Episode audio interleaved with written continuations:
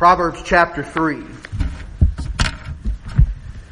We've been doing a series on the apologetics of the Christianity. Apologetics is a, uh, the idea that we're not making an apology for being Christians. We're sorry we're Christians, and Christians have been so bad throughout the years, so uh, we just want to apologize to you. We see that in our culture today, where Christians are apologizing for what they've classically believed, uh, especially when it comes to what we believe about sin. Uh, by the way, we believe what we believe about sin, not only primarily, but singly from the Scripture. We don't want to make things up, but sin is very clear in the Word of God. We've all fallen short of the standard that God has given us, His standard being perfection. Um, but we do not need to apologize in this because God is God. And He is perfect. And His wonderful standard is wonderful because if it was any less, it would mean He is less. And we would be in big trouble. No, when we use the word apologetics, it has to do with giving a reason for why we believe what we believe. And brethren, there are, we, the evidence for Christianity, for Bible Christianity, from the beginning of Genesis to the end of Revelation is so ample um, that to not believe it is, is obvious that you're not believing the truth. We looked at suffering. So many look at the suffering we see in this world and they say there's so much suffering. How can God be God if there's suffering? And in the end, the truth is, is that suffering comes because He has, uh, in His infinite wisdom and wonderful wisdom, allowed us to choose and we've chosen to sin. And sin is piled up upon this world for generations, uh, for 6,000 years. And much of the horror and sorrow that we see in this world is because of us. but here's the amazing truth. God, God sent His only begotten Son that whoever believeth in Him should not perish. Now we're all going to perish in this world, but there is a heaven that's for real. And if you know the Lord Jesus Christ, you're going to go to the place that is perfect. Not because you've been perfect, but because Jesus Christ paid for your admittance into that place. There is suffering, but the suffering is not, the blame cannot fall upon God. The blame is 100% and fully upon the shoulders of mankind. And that's you and me. But He paid the way for us to be saved from this place. I'm glad we won't spend eternity here, aren't you? There was a day where I thought very highly of this place, and the longer I live, the less I like it. the longer I live, the less I find the pleasures that I hoped I would find, but just never have. But heaven's going to be perfect. Today, I want to look at one of the most important things. Why in the world do we want to learn these things? Why do we want to learn the scriptures so fully that we believe them fully? The answer to that is so that we might teach them fully, especially to those that are ours. One of the most alarming things is the, the statistics that come out about young people and how fast they're leaving the church. And ultimately, I believe the, that young people are leaving the church because they do not have a reason to believe. They've not been, been given a reason to believe that Christianity is true. Now, we might say, well, that's because those, those young people, they're so worldly. All they want to do is do worldly things. They don't, they, they don't want to hear about sin, and that may be true. But I tell you what, if they knew beyond a shadow of a doubt that Jesus Christ is God, and what He has given us in the Word of God is absolutely 100% true. If they came to that realization, which no mom and dad can make a kid do that, can they? I have four with a fifth on the way. I cannot make my children believe. If I were to do so, it would be proof that they didn't believe. If I had to go to my son Riley and say, Riley, if you do not believe what I tell you, I am going to cut a finger off every day you don't. He would say on the first day, Dad, I believe what you're saying, but it would be evidence that he does not believe it at all. Right? If I were to tell my children, children, if you do not believe what I believe, you will not be able to be part of this home anymore. You won't be part of my family. You're gone forever if you don't believe what I believe. Many children would say, I believe what you say, Dad. I believe what you say, Mom, because they don't want to leave. They don't want to leave. You know, there are religions around the world today. In fact, most religions, if they were able to get away with it, they would absolutely do these things. Whether it be Catholicism or Muslims or Buddhists or Hindus, whether it be uh, Mormons or Jehovah Witnesses, the idea that you will be cast out if you do not believe what I believe is a serious threat. And most people who believe religious things ultimately believe because their mom and dad told them they had to. Or their religion told them they had to, and if they didn't, they'd forfeit a lot. Brethren, this is incredible evidence that those dear people, those souls, don't believe what they believe anyway. But I want you to know we have the truth. And I desperately desire that the young people of our church know the truth and believe it. But we can't make them. We cannot make them. I want you to notice several passages in the book of Proverbs. Start there in Proverbs 3.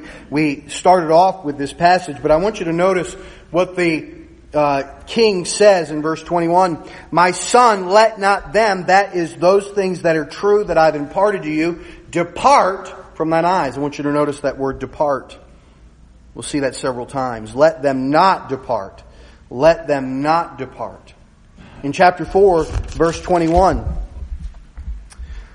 again, my son, attend to my words, verse 20, incline thine ear unto my sayings, let them not depart from thine eyes. Keep them in the midst of thine heart. Let them not depart.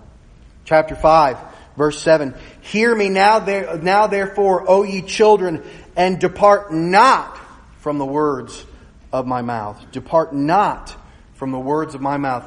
From a father to the son, wisdom given. Let them not depart. And my desire is that when I teach my children, when I teach anybody, is that what I teach, if it be true, that it not depart. That, that I, that we would not depart from the truths that are true. But we know that we depart from these things. We can easily depart from them. And the truth is, is that children can often depart from them. Which brings us to a very special passage in Proverbs 22 a very special passage in Proverbs 22. And I believe it's often misunderstood. But in Proverbs 22 verse 6, the scripture says, train up a child in the way he should go, and when he is old, he will not depart from it. He will not depart from it. May God help us today because I do believe this special and wonderful verse is often misunderstood. And yet, the promise that God does give here is sure.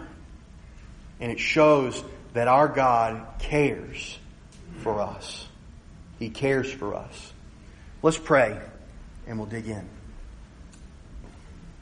Father, I plead with you today that you would have your hand upon each and every mom and dad, aunt, uncle, grandma, grandpa. And that as we learn the truths of your word today, that you would please help us to understand what you are saying here. Father, I, I, plead with you that we would see what you have said and we would so, we would so see the promise that we would give ourselves to this training. Help us to not misunderstand it. Help us to not see things that aren't there. And Lord, I pray that you would help me in the teaching of these things, to teach them in truth and not in falsehood. Please, Father, we pray in the Lord Jesus Christ's name. Amen. This passage is sometimes interpreted to mean that moms and dads should be very involved in their children, and when they get older, they should uh, they should be involved in what career they pick. Uh, they should be involved in, in who they marry and, and they should be involved in, in guiding their way down the road. They should be involved and kind of kind of have a, a, a, a way of dictating their desires for their children so that they kind of do what mom and dad think they should do. I'm not against this. I think it's wise that children listen to moms and dads when it comes to the major decisions in life. Ever thought about this? The most major decisions that you're going to make in your life are going to be when you're 20. We might say to God, God, that does not make any sense. You mean that as a 20 year old, I'm going to pick, and uh, young people, I, I remember when I was young, this uh, probably the single hardest period of my entire life was when I graduated from college. I knew what I wanted to do and how I was going to get there in college. As soon as I got out, I had no clue what was going on. None. Um, but we make decisions of career. We make decisions of family. Uh, we make decisions on who we're going to marry. Uh, we make decisions on what part of the world we're going to live. All when we're young. And God made it this way, didn't He? He didn't say in the scripture, hey, wait till you're 45 to figure out what you're going to do with life. Now, our generation today often waits till they're 45 until they figure out what they're going to do in life. But God desires us at a young age to make these decisions of family and marriage and career and where we're going to live. And young people, if you think it's unwise to get wisdom from those that are older than you, you are fully deluded. And there is a very large chance that you're going to make mistakes. And if you make mistakes in these things, you can make some pretty big ones. You can make some pretty big ones. But this ultimately, I believe, waters down the promise that's here. It waters down what God is intentionally trying to give us here. He's not trying to ultimately tell us, hey, moms and dads, be very involved in the 22 year old's life as they come to these big decisions. He's talking about training them when they're young. Another interpretation of this scripture, I also believe, is off the mark, at least a little bit. It does not meet the context of the scripture. It doesn't meet the context of the, Pro- the book of Proverbs. And it does not meet what we know to be true, not only experientially, but also scripturally. You see, God, because we train our children, is not going to make our children believe what we believe. God does not make anybody believe anything.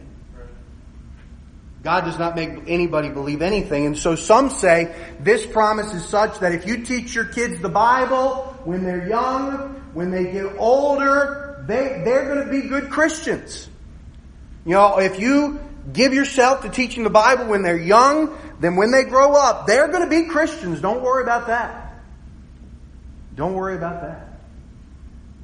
This is a, this goes against the very grain of the book of Proverbs. Why in the world would would the king, the father, say many times throughout the book of Proverbs, don't depart from these things. If there wasn't a possibility the children could. Experientially, we know that there have been those who have been trained in the way of God better than probably most of any of the kids in this generation. And yet they've grown up to be unbelieving to the extreme. Unbelieving to the extreme. Some of the most staunch atheists had God fearing and God loving mothers and fathers. Nietzsche, probably the single most infamous atheist, his mom sat at his side while he died in his atheism. Did God not keep his promise? This is not the promise that God gave. What is it? The promise that God gave, and this is so precious, and moms and dads, may God help us to get it because it's so important. The promise, I believe, undoubtedly, that what God is saying here is that if you train your children in the truth of the Word of God, if you train your children in the truth of the Word of God, then when they were when they are old, that truth will not depart from them. In other words, they're not going to be able to escape what you taught them. You will not be able to, they will not be able to escape what you taught them. They will never be able to get away with what mom taught them as they were at their, at mom's knee. They'll always remember. And Nietzsche, in his own testimony, was filled with terror at the end of his life. Why? Because his mother and what she taught him when she was young. He never, as far as we know, I don't believe he ever believed. But he was terrorized by it until he died. Brethren, I want you to know, ultimately, I want my children to not have these things lead them to where they can forget them. As if when they were a child, all that they learned didn't count. I want them to know as they grow older and they begin to make their own decisions that what was taught to them, they can never escape. And young people, I want you to listen to this and I want you to remember it. I'm pleading with you.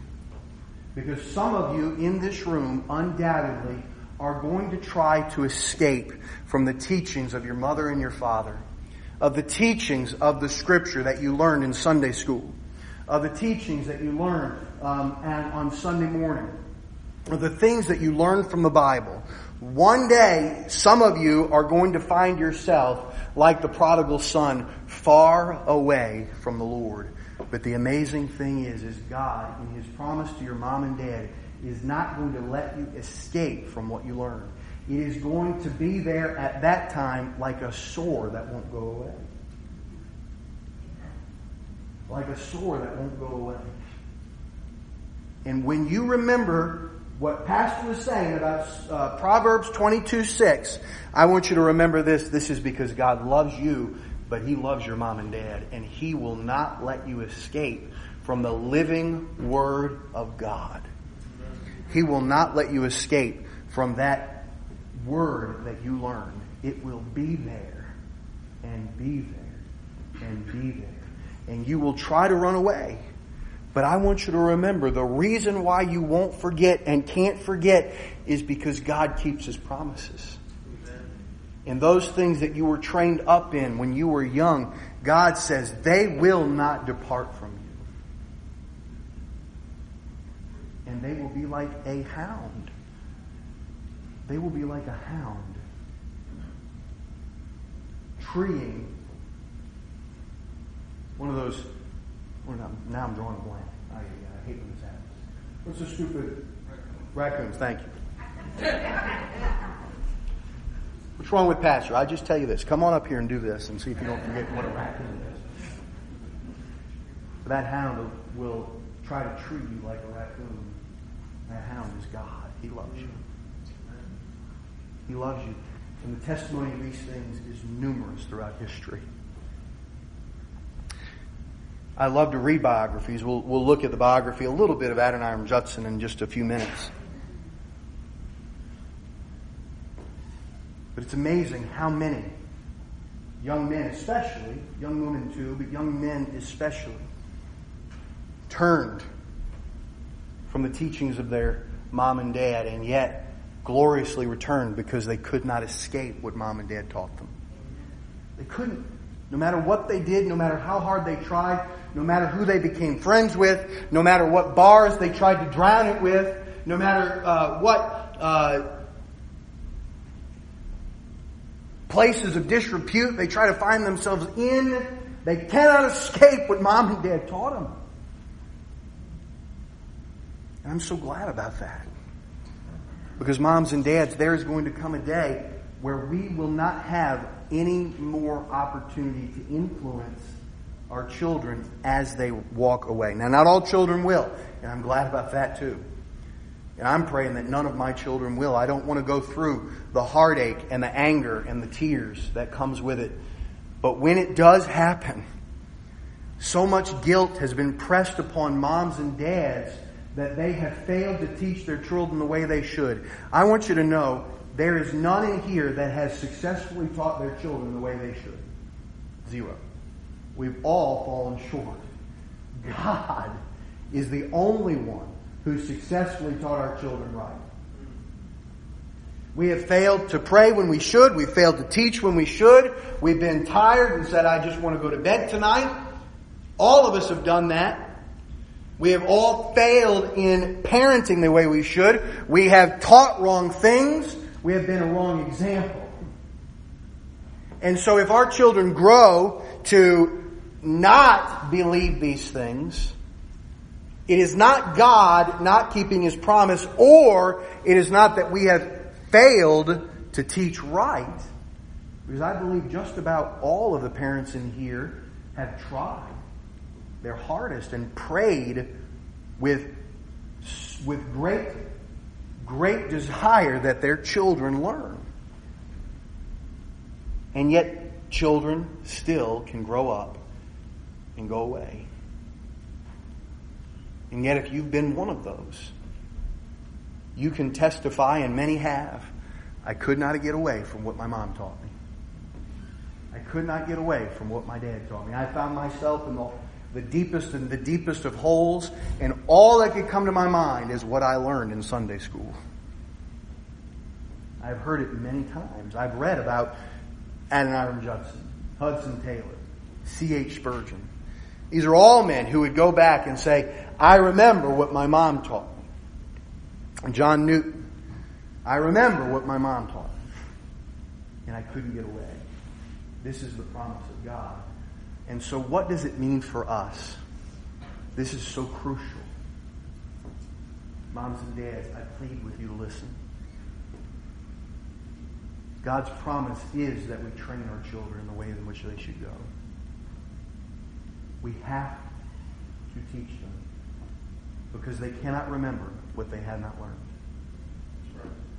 They cannot remember what they have not learned. You hear me? Make sense? Our children will not remember what they have not had poured into their brains from our soul to their brain. They won't remember if they haven't learned. We live in a sad day where very little teaching is being done because very little is known. We had Super Sunday School this morning. I praise the Lord for the answers that these kids have, that they knew the answers to some questions that are pretty tough. Listen, moms and dads. If you don't come to Sunday school, your children will not know these things, nor will you, and you will not be able to teach them. And I want you to have all the information from the Lord, all the wisdom and knowledge that you can. Remember, God's only going to give you little by little. Isaiah tells us that he is going to build bricks of, in our life.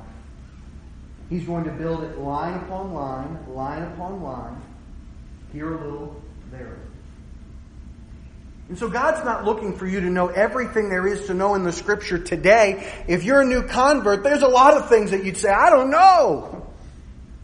But everything that you do learn is something that you can then teach. Right. And your children can be taught these things from you. Children can be taught these things from you. Sunday school teachers, in the same vein, there have been many who remember what they were taught in Sunday school. D.L. Moody remembered his mom, what his mom taught him, and what his Sunday school teacher taught him. He was saved gloriously as a young man trying to sell shoes by his Sunday school teacher who came and came while he was supposed to be selling shoes and gave him the gospel. I'm glad that our children won't escape, but they need to have something to not escape from. Are you hearing me? They need to have something to not escape from. And so, as we learn the scriptures, we learn because we want God to teach us things.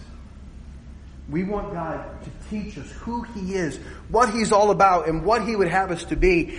He, we, we need to learn the doctrines of the Scripture.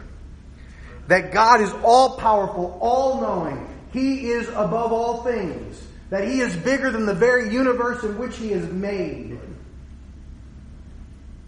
That He is bigger than the very heavens in which He lives.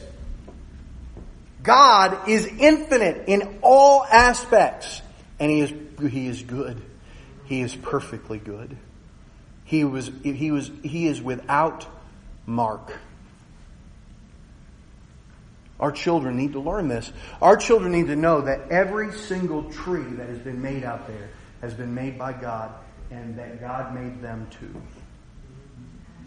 That He formed them in their mother's womb. They need to know these doctrines. Where are they going to learn them? I want you to know they have much more opportunity to learn them from you than from anyone else, and they are going to learn many things in their lifetime. Our children are going to learn things that are not true. Yeah. Turn on PBS. Right? PBS, the Learning Channel. Much education. So much of it wrong. So much of it is just not true. Where are they going to hear what is true? Moms and dads, here's the amazing thing as our children go off to college, as our, as our children face things in the world. Did you know Adoniram Judson went to the premier Christian college in America where he learned deism and a denial of the supernatural? You know what college that was? They called it Providence College. We call it Brown today. We call it Brown today. It wasn't what he got, what he learned in, in this Christian school that ultimately got a hold of him. It was he, he could not escape the God that his dad taught him, and his dad taught him in a way where he was terrified. It is a good thing to give ourselves to teaching what we've learned. This is for moms and dads, grandmas and grandpas, Sunday school teachers, anybody who's ever learned anything of God.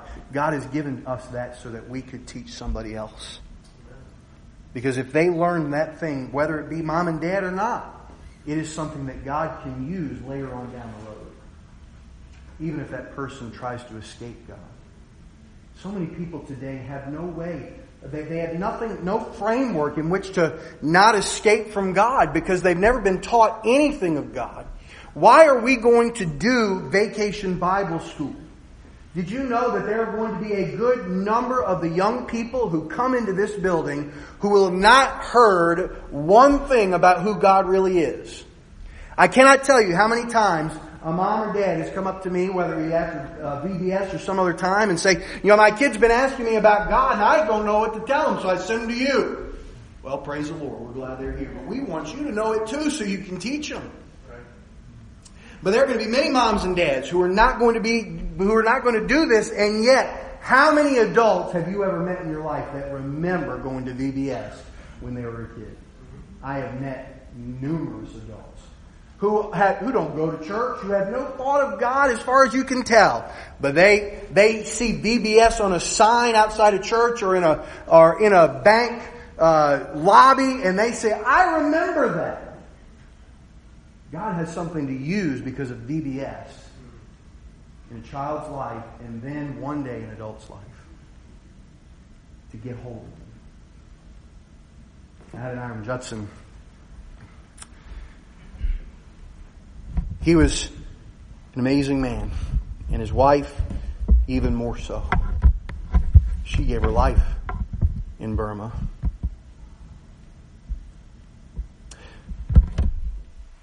Adoniram Judson grew up in a Christian home. His dad was a pastor of a congregational church that was as conservative as could be.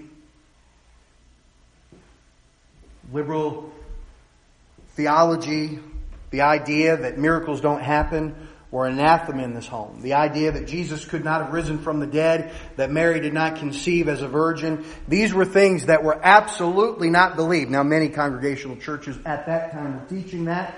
Most congregational churches, if not the vast majority of them today, will teach that today. But back then, for this, for this pastor, for this man, Mr. Judson, uh, Dr. Judson, this was not something that would even be considered in the home. His mom was a dear lady who, who taught Adoniram the scriptures and prayed for him every day. And Adoniram was a genius. He was the kind of guy who could read something and remember what he read years later. remember what page it was on. You ever known someone like that? They can remember what page they read 10 years ago. An amazing thing. I can't even remember what a raccoon is. But Adoniram was a genius. And his dad and mom sent him off to Providence College, where he learned naturalism and deism, the idea of, of believing in a God, but that God is completely uninvolved in life and doesn't do anything, especially miracles, and that Jesus Christ was no God. He learned this from his peers, especially a man who was just older than him. His name was Jacob Evans. Uh, Jacob Eames. And Jacob Eames was a very popular young man in school. He was a year ahead of Adoniram, though several years his elder, because Adoniram, he graduated from Brown as an 18 year old. That's an amazing thing. But he was tremendously influenced by these folks. Tremendously influenced. And though he graduated as valedictorian from the premier Bible college in America, this Baptist college, he left an unbeliever. He left an unbeliever, and for the first two years as he uh, left college, he tried to make money by being a teacher of a private school. He started his own private school to teach children. He did it for two years and was extremely bored, but he remembered some of the late nights that he had with Eames and some of the other guys and, and how the primary reason for living was ultimately that they might find fame and fortune.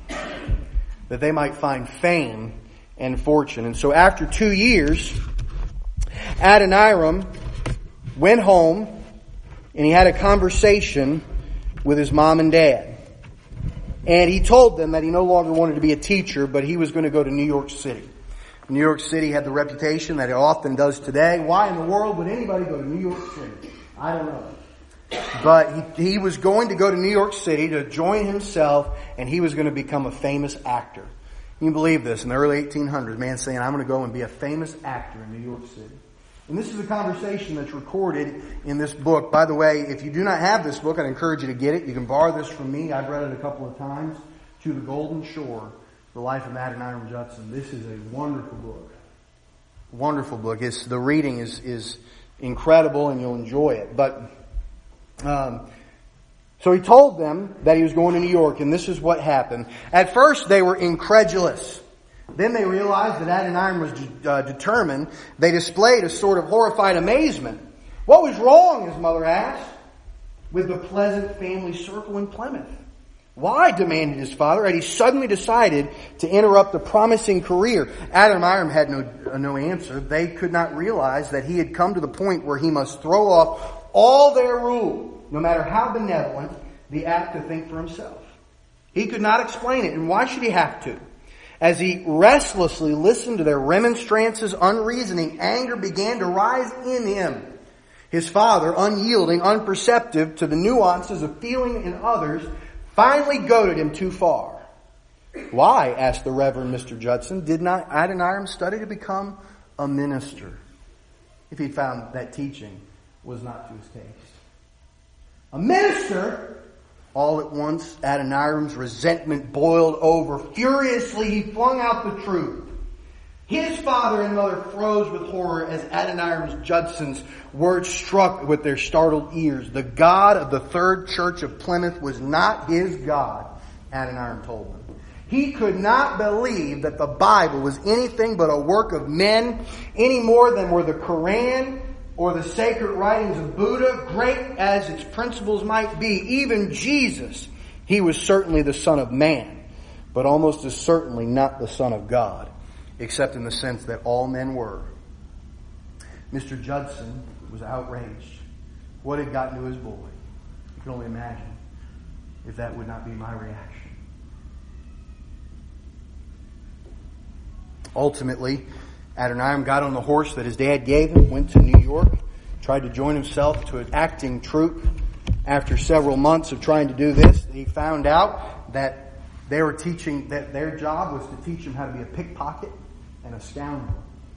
he finally said, Well, this is enough for me. And he said, I'll just wander. And wandering he did. He wandered to his uncle's house. His uncle also was a pastor, but his uncle was out of town. And he met a young pastor who was there filling in. And he was amazed at how joyful that young man was and how he wasn't trying to destroy him and to, to present God as a malicious and hateful man. He remembered this man. But that next day, he got up and began to wander until he got to an inn. And I'd like to give you the what he gave as his accounting of these things, and we'll close. He came to this hotel, and it was it was uh, full, except for a room right next to a man who was dying. And so the scripture, uh, not the scripture, this book, uh, this accounting of these things says that he took that room, and so through the night, the night was still, he couldn't sleep. In the next room beyond the partition, he could hear sounds, not very loud, footsteps coming and going, and board creaking, low voices, a groan of grass. These didn't disturb him unduly. Not even the realization that a man might be dying. Death was commonplace in Adoniram's New England. It might come to anyone at any age. What disturbed him was the thought that the man next in his next room might not be prepared for death. Was he himself? A confusing coil of speculation unwound itself as he lay half dreaming, half waking, while the autumn chill stole down from the mountains and crept through the very crack and cranny of the house. He wondered how he himself would face death. His father would welcome it as a door opening toward an immortal glory so much his creed had done for him, but to Adoniram the son, the free thinker, the deist, the infidel, lying huddled, uh, huddled under the covers, death was an exit, not an entrance. It was a door to an empty pit, to darkness darker than night. At best, to extinction. At worst, to what? On this matter, his philosophy was silent. It had no answer but, who knows? When Adoniram woke, the sun was streaming in the window. His apprehensions had vanished with the darkness. He could hardly believe that he'd given into such weakness. He dressed quickly ran downstairs looking for the innkeeper. It was past time to have breakfast, pay his reckoning, saddle his horse, and be on his way. He found his host, asked for the bill, and perhaps noticing the man's sober face, asked casually whether the young man in the next room was any better. He's dead, was the answer. Dead? Adoniram was taken aback. There was a heavy finality to the word. For an instant, some of his fear of the night made itself felt once more. Adoniram stammered out of the few conventional phrases commonly to common to humanity when death takes someone nearby. And he asked the inevitable question. You know who he was? Oh, yes. Yes, a young man uh, from the college in Providence. He said, Who's that man? That's where I went to school. His name was uh, Eames, Jacob Eames, best friend from school. He goes on to tell us that suddenly he remembered his dad's God, the God who's omniscient and knows all things. And if, if he happened to find himself at his uncle's home with a young man who would teach him the things that his dad taught him, but in a sweeter way, it was God who did it. If he found himself in a, in a hotel room and there was no place for him to be, but right next to a dying man, it was God who did it. And he goes on to tell us that he saddled his horse and he made his way back to Plymouth, home. He was gloriously saved, and just a few years later, he was on a boat to where he made his way to India in India, he was scripturally baptized. He left a congregationalist and he met William Carey, a Baptist. He said he understood that he'd never been baptized. Not scripturally, he was baptized as a little baby. But he was baptized there in India and he went on to be a minister in Burma. And even today, the Bible that the Burmese read is the Bible that Adoniram translated. And today, in Burma, there is a sort of revival going on where people are getting saved in that far eastern country. I praise God that God keeps his promises. And he's not going to let our children go. For the things that we've taught them, taught them, will not be able to be escaped. I hope none of our children try to escape. The truth is, some may. God will not let them go. And so I plead with you this morning. Moms and dads, grandmas, grandpas, Sunday school teachers, teach. Teach what you know. And if you're a young person here today and you've been trying to escape, you will not be. Because God keeps his promises. And you can come to him and know the truth and believe it with your own heart.